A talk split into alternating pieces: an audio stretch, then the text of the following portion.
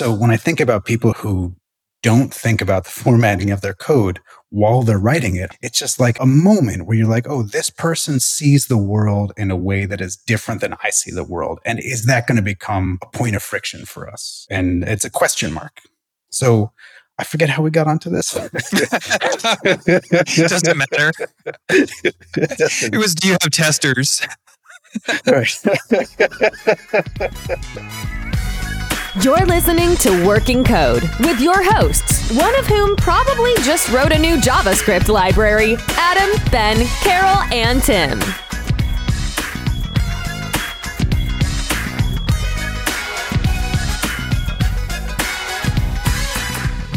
Okay, here we go. It is show number 86 for August 3rd. And since I mentioned the date, you know that it's important. It is going to be a couple of days from now, when this episode is released, the 22nd anniversary of the Joel test, which we'll get into what that is. So we thought it would be a good opportunity to take a look back, maybe revisit it and see what we might keep and what we might revise going forward if we were kings of how you do business. But as usual, we're going to start with our triumphs and failures. Tim and Carol couldn't make it tonight. So once again, just me and Ben. Ben, I guess that means I'm coming to you first. Yeah, absolutely. And I'm going to kick us off with a failure, which is just that I have felt underwater lately. I had mentioned in the previous episode that we just moved into a new house, and that's very exciting. But there's also just been a lot of work associated with that and just the emotional stress of settling in and unpacking. And my, my network here, my network connection is not solid. So there's a little lag between Adam and I. If you guys hear us talking over each other a little bit, I got a call spectrum and see if I can figure that out. And then just work has been really crazy. And I just, I'm, I feel like I'm racing around. It, it's almost like I feel short of breath emotionally, if that makes sense. Hmm. And hmm. I just, like, I just want a, a, a hot minute to relax. It feels like I haven't been able to relax. Well, I think we can take care of the hot part. oh my God. Speaking of hot, the, these heat waves are crazy. Yeah. I don't want to be a total drag here, so I will end my rant with a small triumph, which is that I built a, a new dog bed. And uh, when I say mm-hmm. built, I mean I constructed, not that I carved or anything, but like I bought IKEA. Uh, some, yeah, I bought some, some wire metro shelving and I got some short poles and then you can adjust these things. I went to Petco and I bought a nice big, like two foot by three foot bed and it's like eight times larger than my dog and. I propped it up. So now she can get up and she can look out the window and she's sort of chest height with me. So we have a lot of camaraderie during the day and I'm pretty excited about that. So, so that's a small victory here in the ability to, to pull a little value out of the, uh, the failure. Nice. Seems like you, you really value spending that quality time with the dog while you're working. Oh, heck yeah. Yeah. She's my co-pilot. So it's awesome.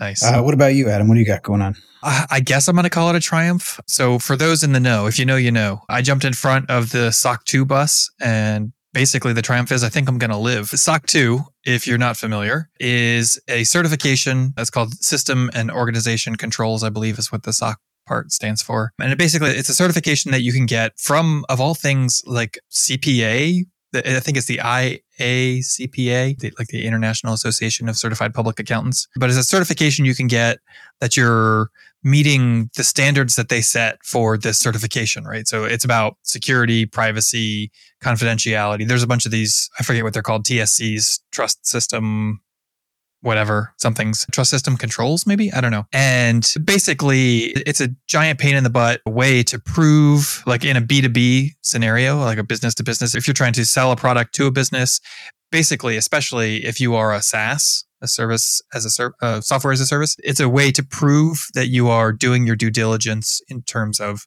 security, privacy, confidentiality, et cetera, et cetera. It's a apparently a very laborious and difficult and tedious process to go through on your own. There's like hundreds of questions, and you have to provide all, all kinds of evidence of everything from your password policy to does every developer's machine use full disk encryption to like are passwords rotated after somebody leaves the company and there's hundreds of these questions and so you have to have policies like formal written policies on all of these different things and you have to show evidence that you are obeying those policies. And it's a whole complicated process. And of course, because of the complexity, there's a bunch of vendors that want to sell you compliance software in that space. And I've been interviewing them and working on figuring out which one I want to go with and just trying to make my own life a little bit better. But basically, this is one of those situations where my CEO said, okay, I, uh, we need to do this. I don't have the time to do it. Can I have a volunteer? And so I stepped in front of that bus. What do you mean when you say you're looking for a vendor? Vendor to do what exactly?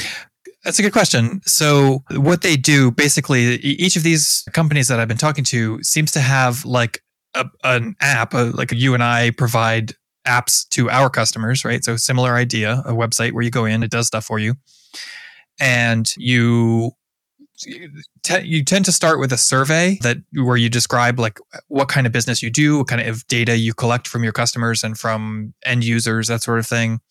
And that narrows down which criteria and controls and whatever apply to you. And then they will, as much as possible, they try to automate checking on these things. So, for example, if you use AWS and you have a cloud infrastructure, and also if your business deals with data in such a way that you need to have customer data encrypted at rest and encrypted in transit, they can integrate with your AWS account in like a metadata only, read only way, right? Principle of least privilege. So mm-hmm. they can like read the configuration of your S3 buckets without uh, reading the contents of your S3 buckets, for example, so that you can say, okay, uh, they can tell you, okay, well, you've got this S3 bucket that's not encrypted at rest. And so that's out of compliance. And you can either go in and say, okay, well, that bucket in particular is only used for our internal information and doesn't need to be encrypted.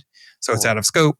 Or you can tell it that you're ready to remediate that and it will give you the steps, like step by step with maybe screenshots in some cases or like a deep link for you to just click on and it'll take you to the right place in the console where you can change the encryption settings. It gives you a like a checklist of steps to, to do to solve that particular issue. So that times probably like a thousand, and you are ready to be evaluated for SOC 2 compliance. So yeah. So that's intense. Yeah, I we had yeah. to do some uh, we had to do SOC 2 stuff at work. And I mean, thankfully, the head of security, we had a security department, uh, and the head of it was the guy who was dealing with all that. And he would just pull people into the call at random times. He'd be like, Hey, I need you for 15 minutes. We need to talk about GitHub access and I'd go mm-hmm. and talk about GitHub access, and then I wouldn't hear from him for a day, and then he'd pull me back into a meeting. It's like, hey, we need to know about pull requests and how many eyes get to look at a pull request before it gets merged into a production branch. And uh, yeah, so I don't know the full breadth of what goes into SOC 2, but I know it was extremely laborious and uh, and quite intensive. So good luck. Yeah. Yeah, thanks. I'll have to ask you offline if you guys if you could find out what vendor you guys used and what you thought of them. But yeah, sure. I'll uh, I'll take a look or I'll ask around. Cool.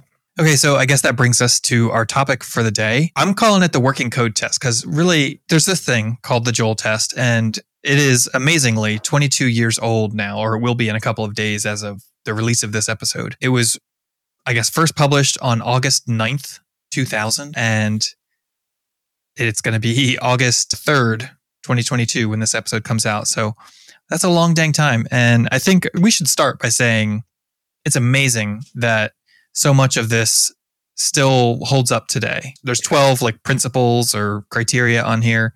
And just through our initial look at it, I think we agree that a lot of it is totally still relevant. Yeah, absolutely. It, I mean, I think it speaks a bit to what is so core to being productive at work and sort of helps separate the wheat from the chaff. Is that the phrase? Mm-hmm. Where, where the things that a lot of startup culture and a lot of trendiness has shine a light on things that people think are important that maybe just aren't really relevant to being productive. Sure. So uh, I guess let me take uh, yet another step back here. If you're not familiar, Joel Spolsky is a former Microsoft developer. He worked on Excel. And then later he went on to found his own company that made, among other things, Trello. So long before Trello, but after Microsoft, he was like tech blog famous if you were around and nerdy at the time. And he created something that he called the Joel test, which was basically just a bunch of criteria that you could use to rate either like a company or like a software team to help decide whether or not you would want to work there and he called it the Joel test. And so maybe do you think we should just start by reading off what the 12 criteria are and then we can come back Yeah. and talk about them individually? Okay, cool. Because I'm sure as we get into each one of these, there's going to be some unpacking to do of like the original concept, and then we'll get into would we keep it, would we revise it, etc. And then I think at the end we'll probably have some we want to add on. Okay, so here's the original 12. Number one, do you use source control? Seems like pretty table stakes thing these days. Number two, can you make a build in one step? Number three, do you make daily builds? Number four, do you have a bug database? Number five, do you fix bugs before writing new code? Number six, do you have an up to date schedule? Seven, do you have a spec? Eight, do programmers have quiet working conditions? Nine, do you use the best tools money can buy? 10, do you have testers? 11, do new candidates write code during their interview? And number 12, do you do hallway usability testing? Okay, so that was a lot. Let's, I guess, start back at number one. So, do you use source control? I think, like I said, that's kind of table stakes these days. Yeah. I, it- it's definitely a red flag if you don't have it. I have to say, I have worked with a couple of companies that weren't initially using source control. Like when I was a consultant, we would be call, called in to do some work and it was already sold. So we were doing the work one way or another. So we dragged them into using source control. And they, once they saw its benefits, they were like, oh, yeah, this is awesome. Are there other things that we should be doing too? And it kind of was nice to be able to bring them in a little bit more modern. So, like, on the one hand, I kind of want to say I wouldn't totally write somebody off if they weren't currently using source control as long as they were willing to learn and move up but it's definitely a red flag in terms of like how much work is going to be necessary. Like if you're not using source control you probably are going to get a really bad score on this test. Yeah, like if that's the thing that you're not doing, then I have to imagine there's many other things here that you are also not doing. right right. And actually the thing that he wrote in the original article about this is like a score of 12 is perfect right? So if you get yeses on all 12 that's perfect. 11 is tolerable but 10 or lower and you've got serious problems so that's how he originally described it And I'll say that one of the huge benefits of source control isn't necessarily the historical control, which is obviously a killer feature. But Mhm. one of the ways that I use source control daily is just being able to switch ideas. You're Mm. you have a feature branch, you're working on an idea, and then you get interrupted with other things, or a different idea pops into your head, or you're halfway down something and you realize it's going to actually be a lot more effort than you had anticipated. So you want to go back to your main thing.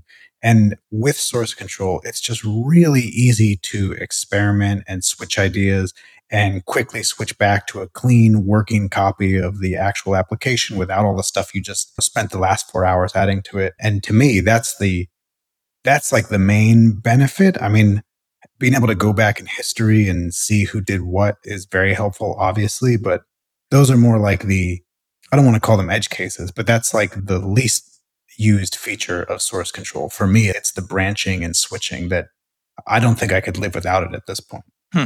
Yeah, I agree. What that made me think of is okay, so when he wrote this article, what version control systems do you think were in most popular use at the time? I have some like context I can add, but I want to see what you think, Ben. I mean, I'm trying to think of it in terms of jobs that I was at. And I think tw- so 20 years ago, 22 years ago, what this came out in 2000, 2000. So I actually didn't even, I hadn't started working yet. I was still in college.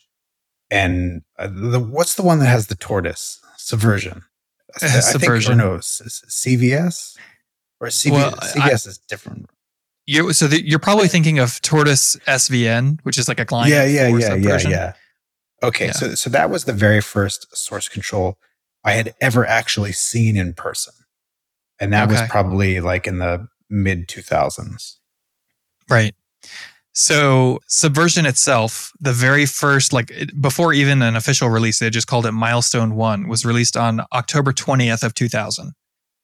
So after the Joel test. So that tells me, I think, now I don't have the whole timeline of everything right in front of me, but I would guess that, I mean, definitely CVS was around, which was the precursor to Subversion, just like Subversion became the precursor to Git in terms of like the vast majority or maybe a plurality of people are using such and such system. I think the biggest chunk was using CVS, and then the biggest chunk was using Subversion, and now the biggest chunk is using Git. Uh, so if it's not CVS, I th- my guess would be Microsoft Visual Source Safe, VSS, which was Uh, yeah, I've heard of that. technically version control. That one was a painful one to use. Did you ever have the uh, the pleasure? I don't think so. No, I think I basically went from tor- Subversion to Git. Those are the only two that I've ever dealt with. And uh, if I can just say though, I mean, look at the the how. I mean, I don't know what the rest of the people. I don't know what like Microsoft and other massive companies were doing, but when we were looking into version control at the company that I was at, no one had heard of it, or if they had heard of it, it was just theoretical. No one had ever really played with it at all. And for Joel to come out and say that these are table stakes, I mean, just how, again, I don't want to say it was ahead of his time because I don't know what the rest of the world was doing, but definitely was uh, an early adopter, it feels like, of, mm-hmm. of something that ended up being super critical to any engineering team success. Sure. Well, I mean, he worked on Excel. He was part of the Office team. I don't know what he did before that, but operating systems and stuff had been around for a long time. I'm sure that these teams were all using like anything enterprise, like truly enterprise at yeah, that time yeah. was probably using CVS or something of that ilk. Okay, I think we've talked about source control enough. So, can you make a build in one step? So, what I decided for this one was I would revise it a little bit. I think that a common theme that we're going to see throughout this discussion is that, especially from Joel in the year 2000, he was very much, I think, in the headspace of somebody who's developing a binary executable that's going to be put on a CD and sold on a store shelf, right? Like Excel. And I have no idea what the ratio is of people that still do that kind of software. Like I have a buddy who is a video game developer, and so he's doing basically that same thing. But the proportion of people working on the internet and doing like web applications these days has absolutely exploded. So I, I feel like that's going to be a major division between categories. And as far as I am concerned, you guys are welcome to disagree with me, but as far as I'm concerned, this podcast is about web development. yep, um, yep. And so I, the way that I look at it is can you deploy to production in a single action or step? Yeah, I think that makes sense. It, the one step build doesn't connect with me. Right. getting stuff and, to production makes sense. Yeah. Uh, then as I was writing that, I was kind of thinking like, that's true. Like I definitely have release automation like that. But at the same time, we have a bunch of like microservices as part of our application. And so they can kind of be released separately. And we don't often like develop changes to the monolith and a specific microservice in lockstep. Like occasionally it happens, I guess, but for the most part, it's like, okay, well, here's a bug fix for the microservice, or we might make a change to the microservice that's backwards compatible. And then like to be able to support A or B workflow while we're still using A in the monolith and then come by eh, once that's deployed and replace A with B in the monolith. So that I guess that's kind of like a very rudimentary approach that you could consider like a feature flag sort of thing. But uh, so I guess what I was getting at though is like we can do production deploys for all of our things in one action, one step, but we don't always deploy everything at the same time, if that makes sense. Yeah, and I think this actually ties into you had an addition listed in the pre-show document here. Do you automate almost everything that can be automated? And I think that sort of ties into this. Is as much of your build and deployment process automated behind some sort of tooling, I think is, right. is a critical step here. Word. Okay. So the next one is do you make daily builds? And what I wrote down for this one was I would revise it. Again, I think that the lens that we're looking at this test through has changed. And instead of like daily builds, uh, so in his article, he goes into the detail like what he means by this thing, why is it important?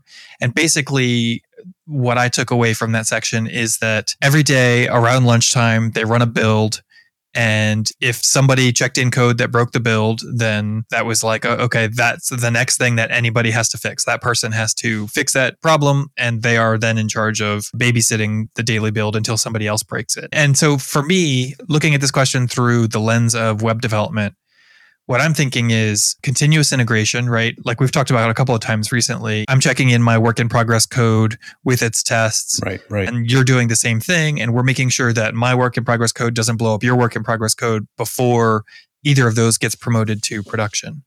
And I think that's kind of the same thing. And I think that maybe the reason this is a little bit different, aside from the whole executable versus web thing, is that the cost of running these automated tests or builds, if that's what you want to call them, ha- has gone down so dramatically, right? Like I think to build to make a build of Excel probably was like a half hour or an hour long script that ran. And so you only did it once a day versus when we do a deploy for production, it could take five, ten minutes tops. So it's something that's real easy to just jump on and do, you know, without any hesitation. And whenever you, whenever you're checking in new code, right? We just kind of do it continuously.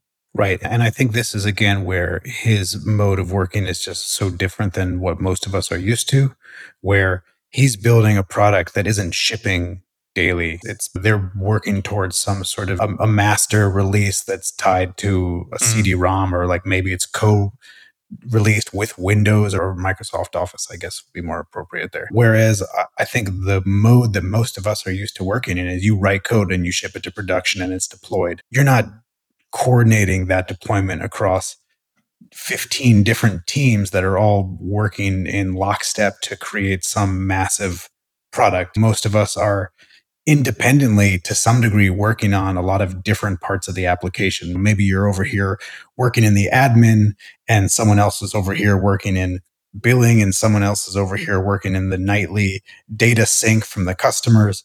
And to your point earlier, sometimes that's just a Lambda function, and sometimes that's the main application, and sometimes it's uh, some SQL scripts that are being written. And a lot of us, even though we're working as part of a much larger organization, are working fairly independently and don't have this concept of one central build that has to always be in a perfect working state. Uh, I co-sign. You want to take the next one? Uh, sure. Do you have a bug database? And I think what a bug database is going to mean different things to different teams because there's so many different technologies and software services that provide some sort of tracking. But ultimately, what he was saying in his article is you can't leave it up to the minds of the developers. You can't have people just holding this backlog of information in their head.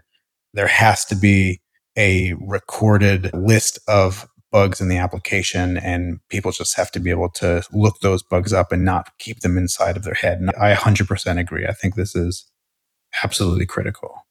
Oh yeah. Total table stakes, hard co-sign And I think he goes into in the article, he goes into some detail about some of the things that should be in that bug database, right? Like the description of the problem, the context needed to reproduce it, any like stack yeah. traces that might be available, that sort of thing. So yeah. Yeah. At work, we actually have our support team, thankfully, they're the ones who enter a lot of the bugs into our bug system. And they actually have a support ticket template that they use that outlines all of the key pieces of information that you need to have in order to work the bug. And that's been hugely helpful because they really put a lot of screenshots and steps to reproduce and what browsers are being used and what kind of plan the user is on. And all of that really just makes the uh, the debugging and the subsequent fix so much easier to create. Yep. again, easy, hard agree there. So here's one where I think that at least what we wrote down, we disagree, or at least maybe sort of partially disagree. So let's dig into that. Do you fix bugs before writing new code? So I put this down as a revise, and I think maybe this ties into what I was saying earlier, where we have people who work in fairly independent and decoupled parts of the application. So mm-hmm. If there's Joe is over here working in the admin and Sally is over here working in the billing module, I don't think there's anything where Sally should have to worry about admin bugs before she starts updating billing features because those two, while they're part of the same macro product, they're fairly decoupled and fairly independent. I don't think that there should be some sort of overarching sense that we need to have a constant, like, no bugs in the backlog before any of us can do any work. That said, if you're working on a particular area of the application and you built something and it's buggy and then you want to go to continue to work on that part of the application, I would say that you should probably focus on the bugs you created before you start adding new stuff. Okay. I think we probably agree more than we disagree. So, again, when I went back and reread that section of his article about this whole thing, what it came down to for him at the time was I guess he related a story about um, being on the Microsoft Excel team and how the project managers at the time were like dead set on the schedule. We have a schedule, we're going to stick to it, you're going to meet your deadlines, etc. And so, like for example, just to try and meet the deadlines, the it, it could be apocryphal, but the story he related was that somebody was assigned the task of writing a function that returns the height of a row in Excel. and do you know where this is going? Yeah, yeah, yeah. Okay, yeah, and so because he needed to meet the schedule and he could he could deal with it as a bug later, he just wrote return twelve, and so okay, now I've met the schedule, and we'll I'll deal with the real implementation when I get the bug for it, when, because it doesn't work in every situation.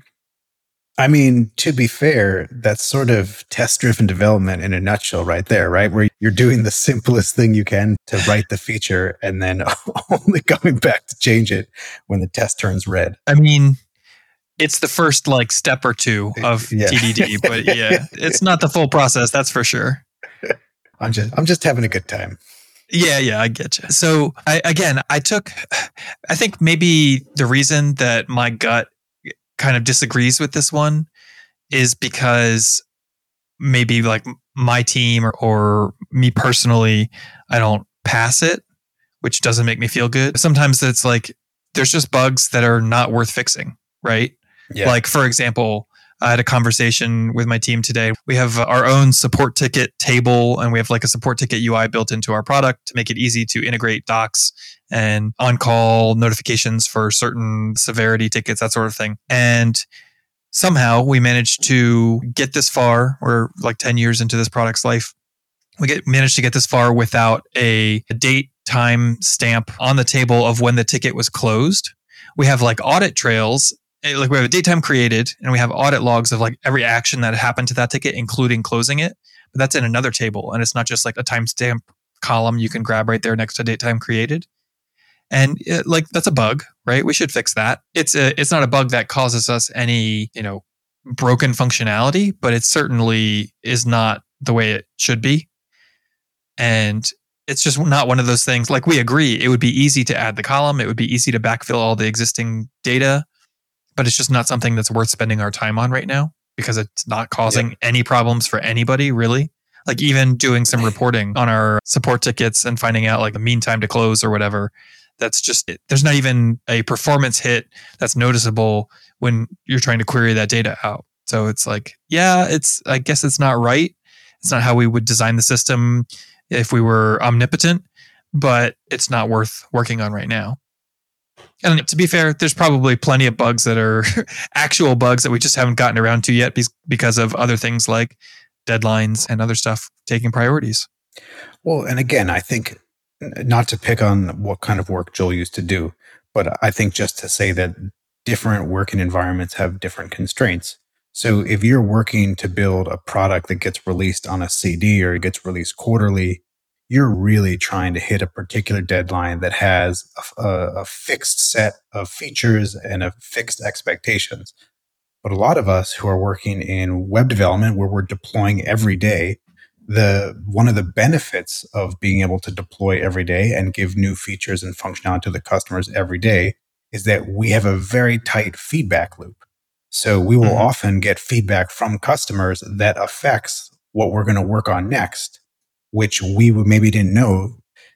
We, we didn't understand the importance of something until we built it. And then once we built it, we understand how to iterate or not iterate on it.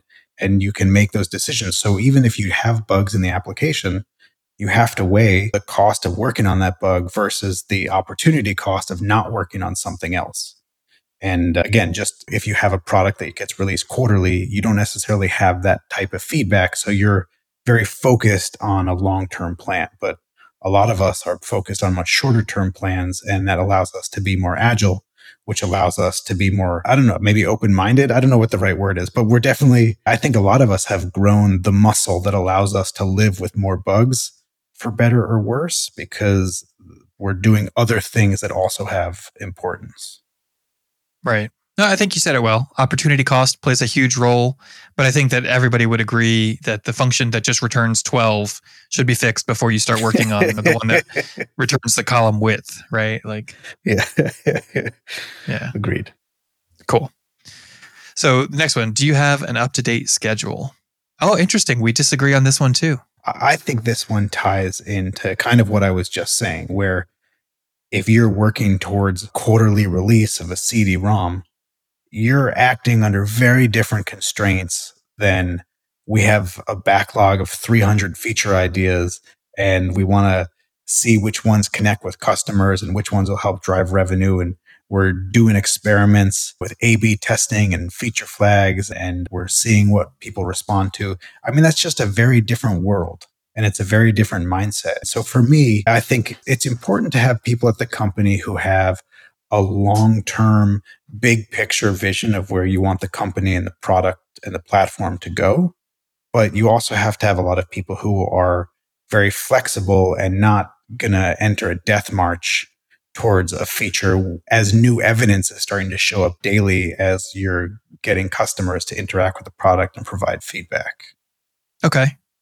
Yeah, I mean, I guess for me, my gut reaction to this one was more that's just not how we do it anymore. The when I think of a schedule, I think of like a Gantt chart, and I know there's other yeah. ways to schedule too. But I, for me, uh, and again, in our business, in our industry, I think it's much more common to have a roadmap and say, like, these are the things that we're working on. This is what's coming up next. And there's sort of an understanding that to some degree, things are going to take a variable amount of time that can be unpredictable. So I feel like a roadmap is a slightly different vehicle for the same goal. Although there are plenty of times too where there's some trade show or some reason that you have to have certain features done and uh, at least done enough to be able to show them off, right? So that you can go on a yeah. sales roadshow or whatever.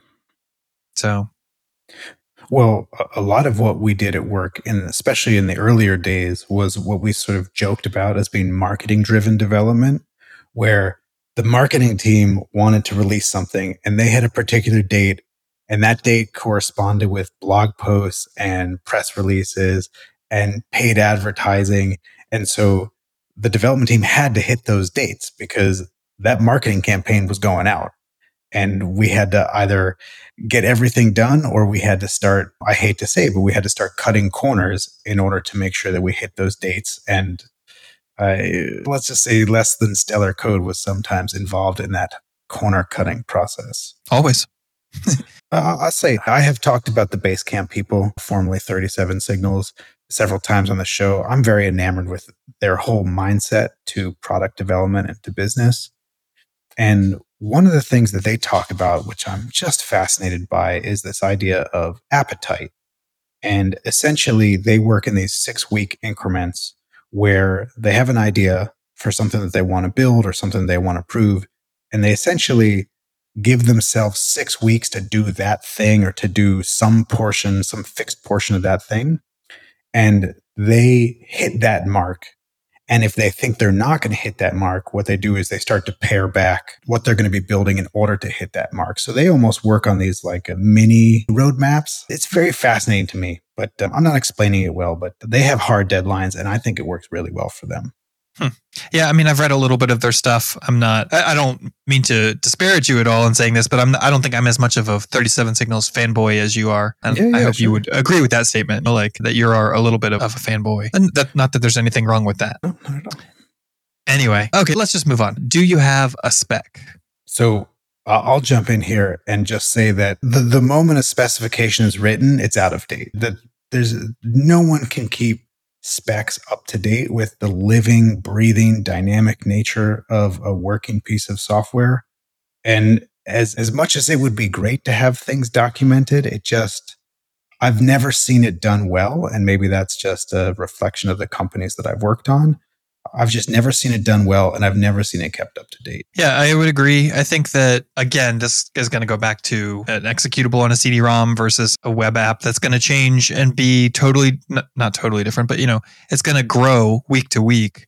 Whereas your CD ROM is you get what you get. And maybe in the last 10 years, they started doing updates over the internet or whatever. But it, I, it's funny because, like, I see the value in the specifying exercise because if you're good at it, you can see potential pitfalls and incompatibilities during that exercise. And it's much easier to go back and rewrite that portion of the specification than it potentially could be to go back and rewrite that chunk of the code. You've probably, I know I've probably, I know I certainly have had the experience of writing a chunk of code and then realizing like it's gonna, it, it doesn't match up. That that we were trying to dig a tunnel from both ends and we're not going to meet in the middle. And so I have to like go back a good ways and change directions. And I think the people who are good at writing a spec can prevent that and do it in a very efficient manner. But uh, again, we've talked about my company in particular a bunch of times on the show. We're a very lean team. We have a total of five people. None of us is a right. dedicated technical writer or anything like that. We are basically three and a half full time programmers, a support guy, and a CEO. And um, so nobody has time to sit down and write a spec. That said, I have tried to like kind of sit down and write technical documents occasionally, like a, a plan for a thing to just get input from my team. But that's only like when I can see something coming really far away, like I can see, okay, this particular service is going to need to be rewritten for XYZ reasons. Here are the lessons we learned from the current implementation. Here are the things that we need to do better next time here are some nascent thoughts on how we can eh, accomplish these goals and how I might go about it. And then just kind of throw that out to the team and say, like, look, we're planning on starting this. I'll probably start working on this in two weeks. So if you have any ideas or comments that you can kind of percolate into this document in the meantime, that would be great. But that's about as far as we go with a spec. Eh, I mean, for anything significant. Sometimes there's like, you'll get a ticket and the ticket serves as a spec, right? Like a support ticket for a bug. That's a spec for exactly what's wrong and how to fix it. But yeah, like our applications just evolve constantly and there's no way we could keep a spec up to date. Yeah, 100%. So I definitely agree with you that the act of writing the specification can be very powerful and it can certainly help you as an engineer or as a product head think more effectively about what it is that you want to do. InVision, obviously, our mainstay, our bread and butter has historically been building prototypes. And I've from time to time said that prototypes are worthless, but building a prototype is priceless. And in that, what I mean mm. is the act of building the prototype forces you to think. But once the prototype is done, it's almost something akin to the uh, strong opinions loosely held. Like just because it's in the prototype, if you start to build out the application and something isn't right or the usability doesn't feel right or there's technical things that come to light that no longer make sense with the prototype, like change it. Don't feel like you're married to the prototype. The prototype was a starting point. It was a level of abstraction and a facilitation of thought.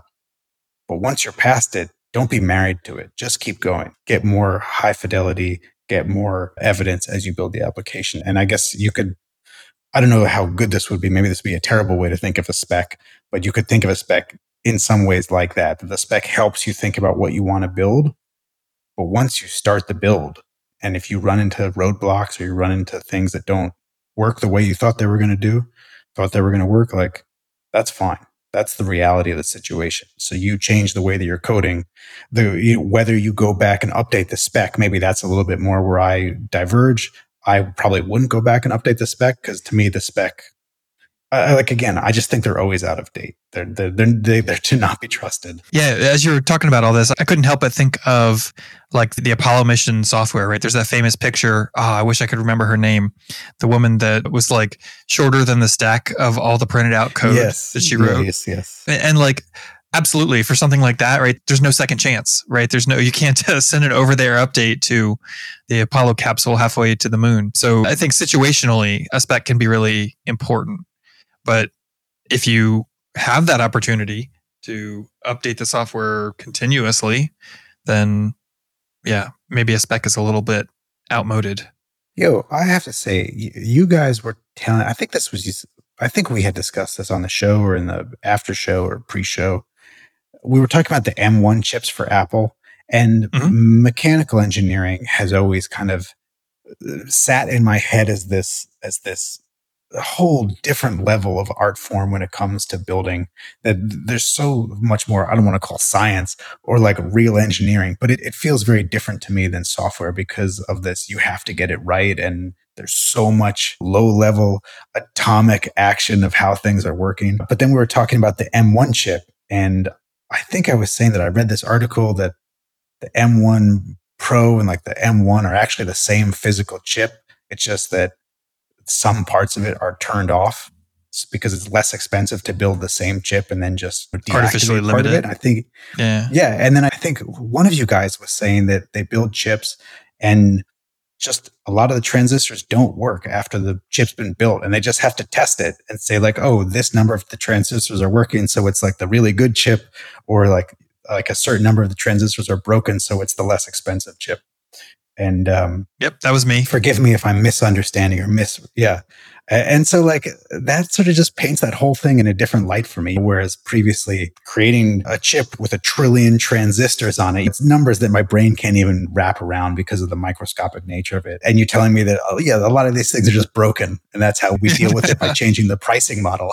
you're like, oh, okay. It's not this like super exact wizard science that I thought it was. I mean, obviously it, it is to some degree, but it's not it's we're all living in the constraints of a physical world and we're all just humans and i don't know i found that very comforting in a weird Yeah. way Well, it, I mean, we're pretty, pretty deep down a rabbit trail here, but um, in like machining, right? So if you're making a piston for an engine or something, right? So they tell you it needs to be 500 thousandths of an inch wide or whatever it's going to be, but they give you a tolerance, right? So you need to, it needs to be Mm. 500 thousandths wide plus or minus two thou. yeah And so like there's that it's that wiggle room. And I think that's what's being put to use for like the transistor situation you were describing.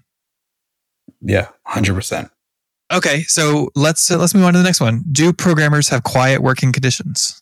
And I think this is an easy keep, right? I think it's been proven pretty well that quiet working conditions are beneficial to creative thought and to programming in particular. Uh, that said, I personally am nine times out of 10, or let's say 25 days out of the month, something like that, quite happy to put on music that is way too loud in my headphones. And so in that situation, like I'm able to get my desired working conditions even in an office. Sometimes you just need that quiet and it's nice to like in in the article he talks about giving developers private offices with doors so that you can shut the door and just have whatever noise go- is going on down the hall blocked out. yeah i 100% agree having a quiet working environment i can't imagine working in a non-quiet working environment i actually don't even understand how people can go to coffee shops and work in a coffee shop that idea of not having my own chair and my own desk and an external monitor and being with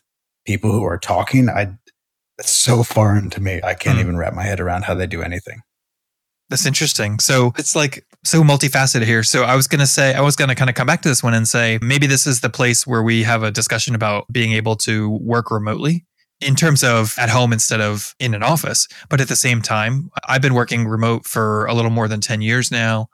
And what I remember when I first started working remotely, I was like six months, eight months, something like that. I was working from home and that it was going fine, but I was starting to get some cabin fever then. And I found Yep, myself yep. like maybe three or four days a week going out and working in a coffee shop for the first half of the day or something like that to just shake things up and feel normal.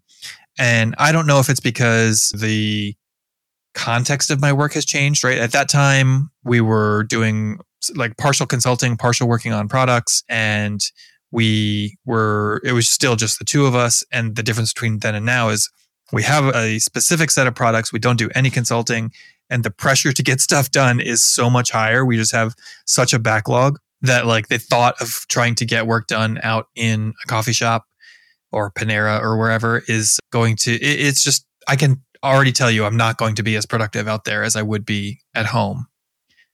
And I don't think it has anything to Yeah. do with the noise. I think you're right. It's like a comfortable chair. I know I've got my steady supply of Mountain Dew and I don't have to go break out the credit card every 15 minutes when I need another one. And just little things like that.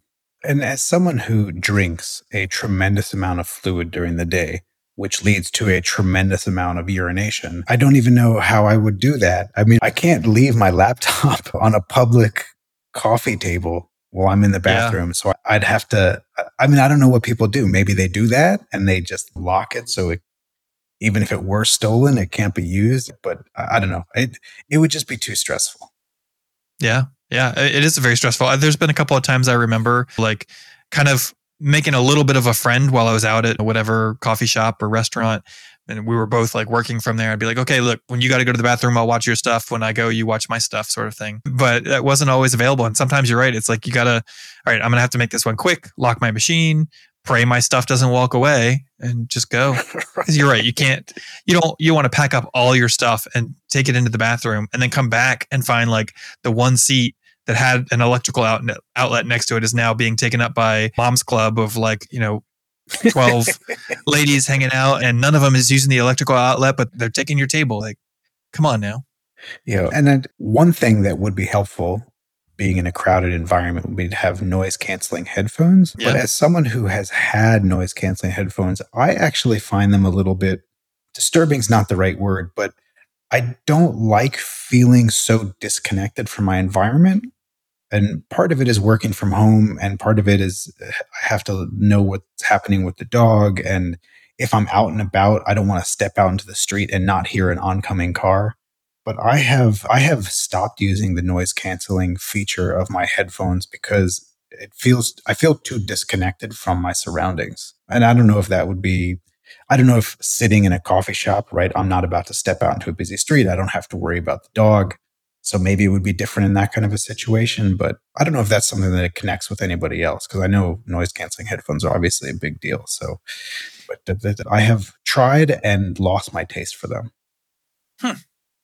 Yeah, I mean, there there are definitely situations where they're amazing, like having them on a plane when you're trying to watch a movie, or even if you're trying to work. hundred percent. But I agree, like they can be dangerous too. You're trying to cross a street in the middle of a city, or yeah. So, but you know what? I don't think I've ever had a pair of head noise canceling headphones that didn't come with a way to turn that feature off either.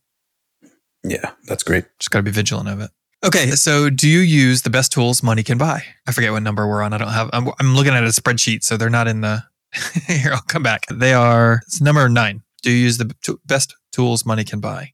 And you had a funny response to this, so I'll let you go first. I said as long as I can still use Sublime Text. The joke there is that best tools for the job is somewhat personal, I guess. The best tool is the thing that makes you the most productive, not necessarily I don't know what the opposite of that is, not necessarily like the industry darling. So that's why I think the underlying thing here is is there friction that your developers are feeling that they don't have to? And I think that's the key is that instead of the best tools, it's how are you making your developers the happiest? Yeah, happiest and most productive, right? Like, so if you can Yeah. buy them that M1 Pro and cut their compile time down from 15 seconds to one second, or if getting a second monitor means that they can be more productive, then like those are easy things to spend money on to, that are going to have long term benefits. Yeah. Yeah. I'll tell you. So Docker for Mac, we use Docker at work for local development. And Docker for Mac, a couple like a month ago, released some update that used some experimental file system integration. Uh, because so hmm. the way development happens with Docker is you mount volumes. So you have the code on your computer, and then you spin up a Docker container, and then you mount your code into the container and it does the synchronization. So it's essentially copying your code on an ongoing basis into the Docker container. And that, Mhm. for reasons that I don't understand, is extremely slow, relatively speaking. And they released some update a little while back where it's some new experimental file syncing protocol, but you had to upgrade to the latest Mac operating system in order to take advantage of it. And I finally set aside some time to do that. And it literally cut my build times like in half and my application boot up time in half just because it was reducing some of the file IO overhead between the Docker container and the host operating system. So it's Nice. weird, like little things like that. You don't even realize how much of a difference they're going to make until you see it in action. You're like, whoa, that's awesome. Yeah. cool. Number 10, do you have testers? I wrote revise and you said you don't you're not sure how you feel about this. So his explanation for it in the article was basically eh, to to give some rough generalizations, you are paying your programmers $100 an hour and testers would cost you $30 an hour. So don't make your programmers spend their time manually testing things. And I think the mathematics of that check out, but I think that the testing tools and methodologies and the collective knowledge of testing has come so far since then that it makes more sense to automate away those people entirely, uh, take their jobs and disrupt them. Again, that goes back to the one that you mentioned earlier that I have on my additions list of just automating everything that can be. If you can write an automated test that will complete a dedicated person's daily work in five minutes, 10 minutes, 15 minutes, like why wouldn't you do that? So yeah, just so I kind of feel like it, it, makes more sense to lean on automated testing than testing staff. But at the same time, like if you don't have the automated testing, then sure, it makes sense to to maybe hire some people on a temporary basis until you get those automated tests.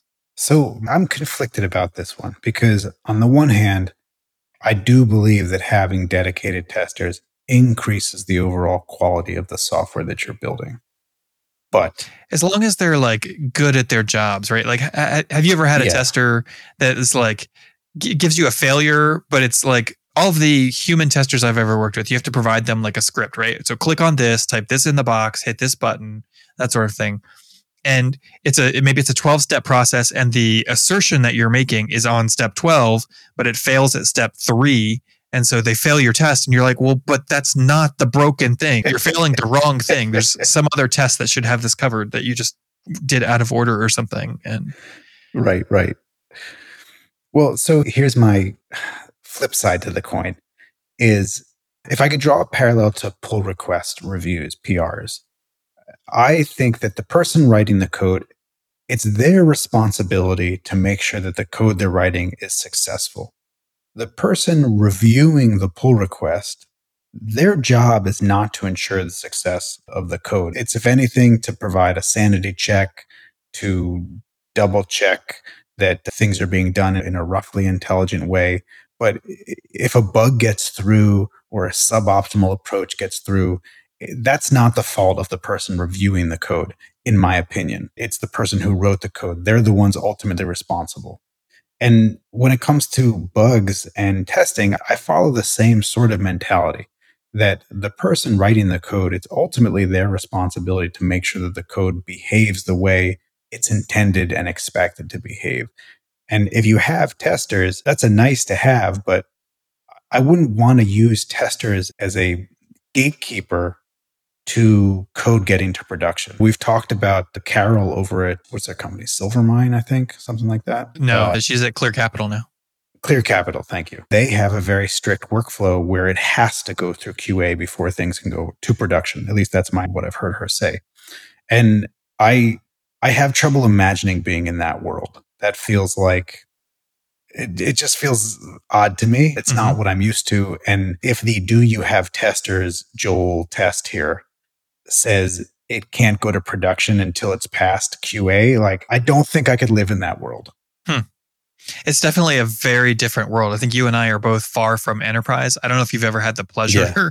of working in enterprise software situation. I unfortunately have, and it did not jive well with my personality either for similar reasons. Yeah, it's tough. And I think even Carol has admitted this that she believes, whether or not she can point to evidence of this, but she gets the sense that when you have a team of testers that have to approve code before it goes to production, you get sloppier as an engineer because hmm. you're just not as worried about it. Right. Interesting. I don't remember her saying that, but that's a very interesting theory. Yeah. So I'm very conflicted about it. Okay. So, I mean, if we are rebranding the Joel test, you know, we're making the working code test here. How do we, how would this land for us? I think for me, what I would repurpose this uh, particular rule is like, do you require an extensive test suite? Not necessarily exhaustive, but like, I would want to have like a policy that says like all mission critical, critical path processes have to have almost like a, a tedious and bo- bordering on too many te- automated tests, right? Like the things that like if it broke, if you would want to be woken up in the middle of the night to go fix it, that's the type of thing that you should have automated tests for so that it doesn't break in the middle of the night. I'll buy that. I'm not a huge automated tester, but I like what you're saying. News to me. Let me draw one more thing here. And just because everybody has a different mindset and things are important to different people in different ways. So going back to this idea that having testers can make developers sloppy, it's a little bit to me when I hear people on various podcasts say that, oh, if you just use prettier or standard or something to that effect, then you don't have to worry about formatting your code. Like I'll just write garbage code on the screen and I hit command S and the tool auto formats the code for me. And I'm always like, wait, what? You're not thinking about the formatting of your code? Like, how do you do that? How do you not? It'd be like writing prose without worrying about punctuation. Like, you, as someone who thinks about writing, like, it wouldn't make sense. Like that's not a gesture that makes sense. Like it's mathematically impossible. And, and, so that's why I get a little weary of having too much of a, of a safety net of a QA team. Cause it's like you just start to, it's like you turn off parts of your brain. And I don't mean like you're getting dumber. I just mean like it's like you're turning off parts of the algorithm that always used to be there. And I get very nervous about that. Well, yeah. I mean, again, no surprise to hear that you have concerns about linting formatters.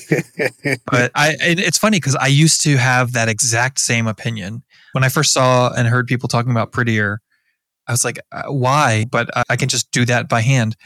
But, I, and I can't explain how I came to change. It's not even that you can do it by hand. It's like my mindset is that I can't not do it. It's not mm. like I'm opting in. It's that in order to do it, I'd have to start opting out of that mentality. And I don't know how to, that feels more unnatural to me than worrying about formatting. Let me draw an even crazier analogy. So I have a big fear of physical violence. Like I have a big fear of getting attacked by random people. And so over the years, I always, I play this game with myself where I see people do stuff that doesn't make sense to me. And I think to myself, if what they're doing doesn't make sense, like where on the scale of how likely they are to become violent because their view of the world is so different than mine. And it's like super ridiculous things. Like you get into an elevator and then someone else gets into the elevator and you're in a closed space and they start whistling and you're like, whoa, that's crazy. and you're like, if you're willing to get into an elevator with someone else that you don't know and just start whistling, like how likely are you to then become violent because your view of the world is so skewed? And obviously that's like a nonsensical jump, but like it's a nuanced scale. Like what if they have sunglasses? Right. Yeah. Like you're inside and you have sunglasses on. Come on, man. Like I'm like moments away from being attacked. But so when I think about people who don't think about the formatting of their code while they're writing it, I'm like, what else? What else are you not thinking about? Like what else in the world of software development it's not important to you in a way that it is important to me and like how does that actually affect our ability to work together? So hmm. some of that linting is like a i don't want to say red flag because that's like that's too that's not really it's not that extreme but it's a it's just like a moment where you're like oh this person sees the world in a way that is different than i see the world and is that going to become a point of friction for us? And it's a question mark. So I forget how we got onto this. it Doesn't matter. it was do you have testers? right.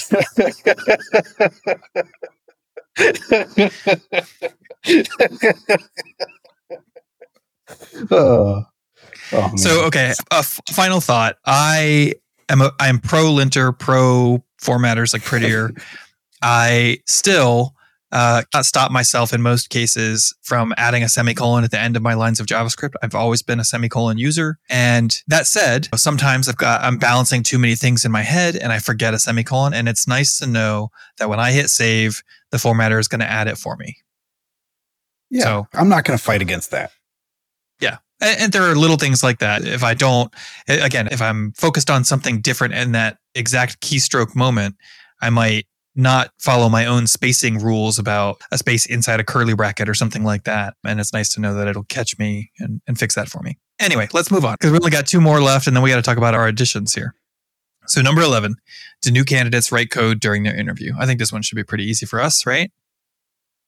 I uh, also, I'll say keep, but with the caveat that I've never actually been in an interview or given an interview where someone has coded. so I love it really? as an idea, but I've never actually seen it in practice. How many oh, jobs oh, have you interviewed well, for, Ben? Let me maybe let me clarify. I, I've never been in an interview where someone has coded during the initial interview, but I have been and given interviews where there is a take home portion, so to speak. Okay. Where someone has to do like a build sure. out something or provide some sort of a sample. So I guess I don't know if that counts but yes, I think seeing someone's code is very important to understanding how they're going to work. Right. Yeah, it's funny because it's a whole thing, right? Like uh, there's like gotcha tests and there's like ridiculous trivia that is like it's obvious once you answer and i think that those are bad things to do in interviews but at the same time like forcing somebody to code while you're standing over their shoulder watching them in some ways can be equally as bad right like that's not Yeah. how you're going to work every day right? You're not going to be self-conscious about what you're googling during your workday. I mean as long as you're googling work related stuff. But to are you going to be embarrassed that you have to look up the docs to array.splice in an interview right? So personally i might be embarrassed about having to look that up during the middle of an interview but i certainly have no qualms about looking it up during the middle of my workday right? Yeah, 100%. so I think that a take home test of, or take home coding assignment makes a lot of sense. I, I understand why there might be some concerns about that. People could be getting help from other people or whatever, and that would suck. But yeah, I don't know what the solution is to that problem. But I agree. Seeing somebody's coding style, seeing how they would solve certain problems is crucial. I was listening to an interview. I think I brought this up on the show before, actually. And actually, we did a whole episode about interviewing, and I may have brought it up in there, but I'll. I find it so fascinating as a point of view, so I just want to bring it up one more time. I can't remember who it was or where I heard it. It was on a podcast interview. Pretty much pretty sure.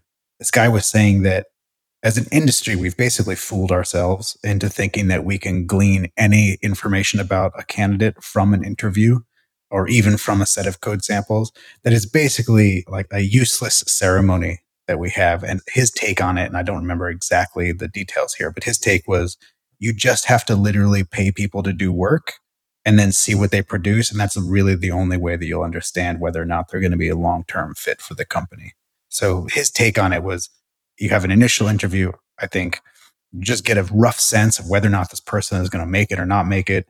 And then you give them a contract of some sort, like a month or three months, and then like use that as the interview, so to speak, which I don't know how feasible that is, but I think there's a lot of meat in there, but I don't know how scalable that is and for every company. Yeah.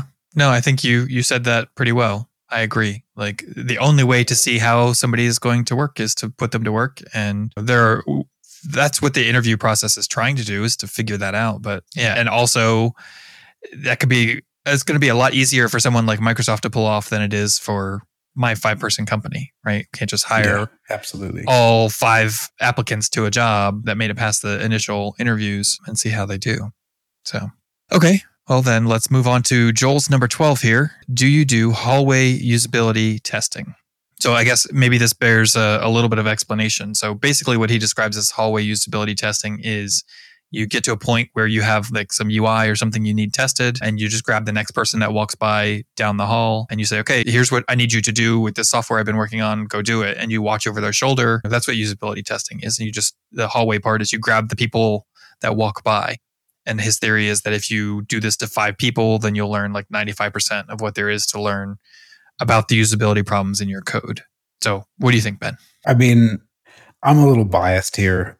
InVision as a company is essentially founded on this idea of getting people to try stuff and get their feedback. So I'm full throated yes on this usability stuff. And I'd even go so far as to say beyond prototyping. We've talked extensively about feature flags on this show and iterative development. And I am so heavily into the camp of just get something on the screen and let the user start to play with it and then just see what happens and use that to help formulate the path forward. So I'd say I almost like go beyond what I think Joel was intending to imply in this. And Hmm. I just love getting feedback early and often.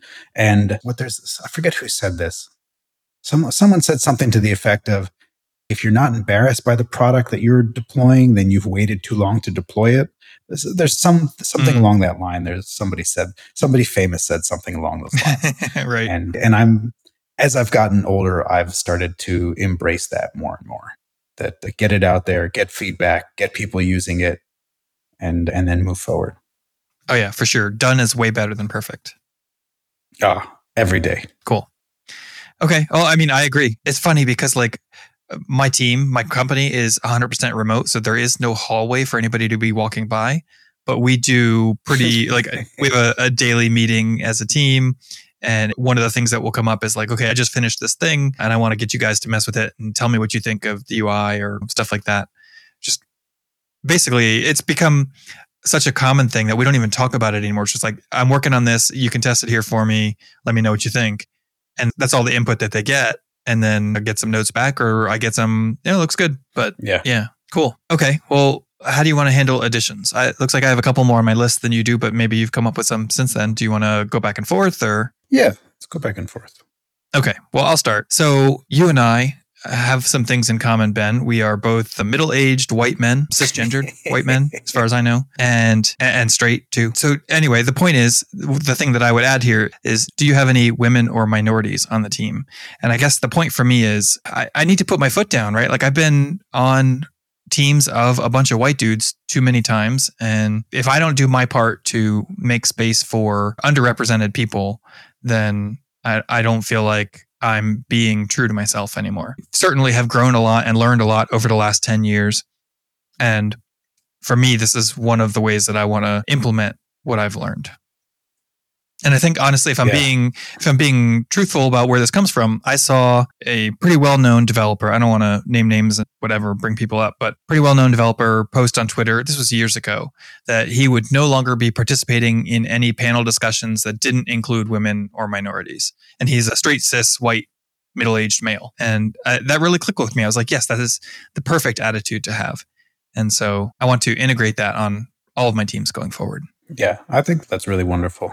And it's something that I think about, but I'm probably not in touch with it as much as I'd like to be. And it's not just, we keep here, it's not just about doing the right thing. It's that there's a material benefit to oh, having yeah. diverse teams. It's, it's not just trying to help other people. It's helping the product and it's helping the customers. For sure. Well said. All right, I'll go. I have one. So, as you can tell from this discussion and many discussions before, I have feelings about software, and those feelings tend to be pretty strong. And uh, so, for me, it's important to have an understanding of how much independence engineers get. Even just earlier in this conversation, I mentioned that the idea of having a QA team be a blocker, like a hard gatekeeper to having code reach production, feels so foreign to me. And so, I, I would need to be in a world where engineers can be independent actors as much as possible within limits. We don't want people going crazy. And with things like uh, the SOC 2 compliance that we talked about earlier, you, there has to be limits for security reasons. But I need to be in a place where engineers have a seat at the table, that it doesn't go from like designers to product leads and then like to low level engineers who are basically just clock punchers. Like I could never be a clock puncher. So I, I would need to know that I have some independence and some freedom of will and and thought to get stuff done and to work with customers and stuff Right. to that effect. So when you're coloring, you want a description of what should be on the page, but you don't want to have lines to color inside. Yes, yeah, exactly. Bring me the set of markers. Don't bring me the book of outlines. Word. Okay, so I'll go again. Do you include accessibility concerns in testing and in code reviews? Again, this is another one of those things that's like I just took for granted. I took my privilege for granted for so much of my career. And now that I know better, I want to do better. And accessibility is a really important thing, especially even for me personally. As I'm starting to get older, my, my eyesight is not as good as it used to be. And so that's become a- an obvious thing for me where I start to recognize, like, oh, font size is really small here, or the contrast isn't, Yes. isn't as good here. And it's like, oh, okay. Yeah, all those people have been talking about all this stuff for so long. Like, well, maybe they know what they're talking about. So again, I just want to put that best foot forward. And again, going back to the idea of having a diverse team where it's not just about the team, it's about everything. Accessibility is the same thing. It doesn't just make something more accessible for some people. By making it accessible for some people, you actually make it more accessible for everybody. Yeah. Oh man. So sorry, another rabbit trail here. You and I, Ben, have talked on this podcast not that long ago about how the tabs versus spaces argument is an accessibility argument. And I think deep down, I already agreed with that statement, but I had never really put it into those words in my head. And when you said it's an accessibility issue, it just like crystallized for me perfectly. And I had, I came across a tweet not long ago by the creator of Svelte, Rich Harris, where he was, I think, uh, linking to a comment on a GitHub issue on some random repository that basically the the commenter was and probably still is blind um, and uses a braille display and I think oh that's what it was. So in future like a, a, request for a future version of Prettier was to sw- switch the default from spaces to tabs and his reasoning I guess for the request was that on a braille display a tab can be a single character whereas a space is a single character. So if you have a tab width of 4 then you have one tab or you have four spaces, right? So those are like four characters could take up one. And if you have something that's indented four or five levels deep, it multiplies out versus using tabs, it is much less of that braille display width gets wasted on indentation. No. I mean, I just feel so strongly about this one that I can't understand how anybody feels strongly in the opposite direction. Yeah. Um, I added, I, I, so I replied to the tweet. I linked my article on my blog about the whole thing. I added that, that little exchange that I had with the guy on Twitter to the blog post. So it kind of became this like self-referential thing, which was kind of funny to me. And, and still I got comments. I think honestly, probably the comments, the negative comments that I was getting were people who didn't take the time to read. They were just like, Oh, I like spaces. You like tabs. So I'm going to say right, mean right. things to you right? Like, and I'll tell you, I don't have any real visual impairments. I mean, I'm nearsighted, right? I think that means I can I can see much better up close than I can distance wise. But that's really my only issue. And even me, when I'm reading code that has only two space indentation and I'm scanning the code vertically, I actually have trouble following the code. Like and I don't know how to describe this very well, but it's like my eye, I have trouble keeping it in a vertical line. Like my eye starts to jump around for mm-hmm. reasons that I don't fully understand because the indentation isn't very clear to me. And I think, I don't know if it's like my brain is trying to constantly jump back up to previous lines of code to see where that indentation was. But when I'm looking at two space indentation, I literally have trouble reading it. It's like my, I have trouble focusing on the lines of code. And I never have that problem with tab indentation. Well, I don't think I have the exact same physical malady, if that's what we're going to refer to it as, box it in there. But I can relate. I, I, just have that same sort of trouble keeping things vertically aligned. I even have a, a plugin for my IDE that will draw small, low contrast lines uh, at the like left edge of every indentation level. And still, it's difficult to keep things aligned. And so I often find myself using a tab width of four or five characters just to help it stand out. Yeah, totally. And it's nice to be able to change it as an IDE setting. okay, anyway. So, oh, oh, yeah, yeah. We're both preaching to the choir here, so let's just move on. All right. All right. I'll do my last addition here, which is that I'd like to know how much contact engineers have with customers and or with the supporting teams and that's simply because I find in my experience, there's nothing as grounding and focusing as understanding what your customers are actually doing and the pain points that they're having. And the teams that I see that don't have that line of sight with actual customers and actual customer problems, they just have a very different mindset. And it's this mindset of, of disconnection. And, I, and that can be not as bad as I'm making it out to be. But I think that people who deal with customers to some degree, they're just more focused in how they think about product building. And I'd want to make sure that I'm in an environment where if I'm not dealing with customers directly, I'm at least dealing directly with the people who deal with the customers directly so that I have that, that at least still vibrant feeling of customer pain. I don't want to be I don't want to be someone whose only contact with customers is through tickets. Yeah, I agree. And I think that if I can make an amendment to that, I, it's weird because I, I don't want to like say all these things are required for every team, but at the same time, there's definitely a benefit that I see to talking to somebody like face to face where you can see their face, even in the current unprecedented times, even though they've been precedented for two years now. If you can get on a Zoom with somebody, even if you can't go to their office or whatever, if you can just like look them in the eye and hear their pain and let them give you that additional context that they're not going to bother to type into the ticket, that can go so much further, right? Like there are people who submit support tickets for us and I have no idea who the person is, never met them, have no idea what they look like, have never had a conversation with them. And it's so easy to write them off as lazy or ignorant about the way the application is supposed to work. But if you just take that time to meet them, it's like, oh, okay, well, they haven't been given the proper training. So let's hook them up with somebody who can give them the training. Or they have constraints that maybe they don't have time to do everything that they're supposed to be doing in this process or something because of other business concerns. So I think that face to face opportunity is really important. Yeah, 100%. Cool.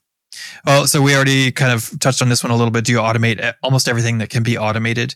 I think that uh, it's easy to fall into a trap of like, if something can be automated, it should. So like, that's why I threw the almost in there, right? There's the, of course, there's an XKCD for everything. There's a, there's an XKCD chart of like, should you automate it? And I, I think that's a good baseline. I would say I would take things a little further. Like he has a chart or his chart shows kind of a line like you should automate on this side of the line and you shouldn't automate on this side of the line. I would be a little bit more forgiving, I think, like automate more than he would. But uh, that's just because I feel like those automations tend to compound over time in a really beneficial way. So, yeah, I agree. I wish more stuff in my life was automated. And uh, I think it's on the Ship It podcast. So it's one of the changelog podcasts. They're talking about that you should, when you're starting up a new project, you should really make the first effort to get all of the kind of platformy automation stuff done, like the build step and making sure that things compile and can be pushed to production. Because once you get that done and working smoothly, then everything else just goes so much more efficiently and quickly and and you just get so much more done for real yeah toil is a whole that's like something i don't know if we've done a topic on that or if we've even talked about it at all. But like toil is such a big deal that I find these days and something that really has to be squashed with prejudice. So yeah. All right, cool. Let's move on. We're running pretty long here. It's half the squad, twice the show kind of thing here. So my next one is do you send your people to training and conferences? I think that there's that that famous like what if we pay to send them to training and then they leave and then the other guy responds, well, what if we don't and they stay? Um, I love that one.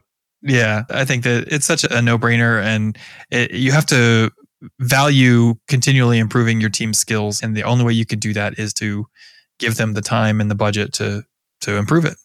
So, to me, that seems like something. Again, a lot of this goes back to you're given the opportunity to interview the team or the company at the same time that they're interviewing you, right? And these are the types of things that you should be asking them. So, all right. And then the last one that I wrote down was do you set career growth goals for your people, for your team? I think that's really important, right? It, like, it's one thing to be able to perform on the team, it's another thing for the team to make you better and to help you progress in your career. And I think that those are when a team does that, it's it says it, it kind of brings them up to a higher level. It says something about how much they care about your goals as much as their goals. Yeah, I this is a tough one for me. And it's not that I disagree with you at all. It's that I've I have never been effective at thinking about my own career goals and my career path. I get so mired in the technical details of the work. Am I building the right thing? Do I understand what the heck I'm doing? Am I better technically than I was yesterday? I often fail to even consider what does my job look like in a year or five years or what do I want to do? So it's I agree with you. It's just a point of failure for me in general is career oriented thinking. Cool. All right, let's let's kill it there because we've been going for a really long time. So, this episode of Working Code is brought to you by revisiting 22 year old lists and seeing what they do and don't still have to offer you. And listeners like you, if you're enjoying the show, you should consider supporting us on Patreon. It's the best way to help keep the show running. Your donations cover the cost of recording and editing, and uh, we couldn't do this every week without you. So, thank you. Uh, special thanks, of course, as usual, to our top patrons, Monty, Gavin, and Sean. If you'd like to help us out, you can go to patreon.com slash working code pod. All of our patrons get early access to new episodes and the after show. And when I say early access, what I mean is generally we'll, we're recording this tonight on Monday. Usually we record on Thursdays. And usually that episode that we record on Thursday night is available for patrons by Saturday at the latest, often on Friday. So that's the kind of early access that you get. And if you're not a patron, you're getting it uh, almost two weeks after we record it. So yeah, if you want early access, that's how you get it. You become a patron. You can do so for as little as $4 a month. And we also do the after show, and patrons get that as well. So, your homework this week is to tell a friend. I still believe that word of mouth is probably the best way to do marketing for anything. And if you like this show, one of the best ways that you can help us out is to tell somebody that you think would also like the show. I guess hopefully that means your colleagues, but you know, if your grandma wants to listen, we'll take it. And as always, we could use your topics and questions to discuss on the show. You can send those to us at Working Code Pod on Twitter or Instagram.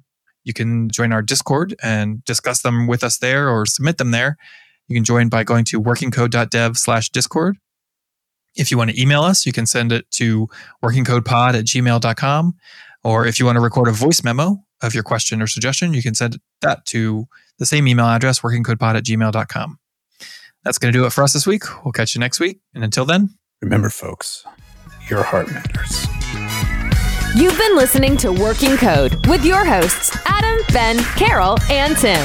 If you're enjoying the show, please feel free to rate, subscribe, and review on your preferred podcast listening platform. We really appreciate that effort. We'll catch you on the next episode of Working Code.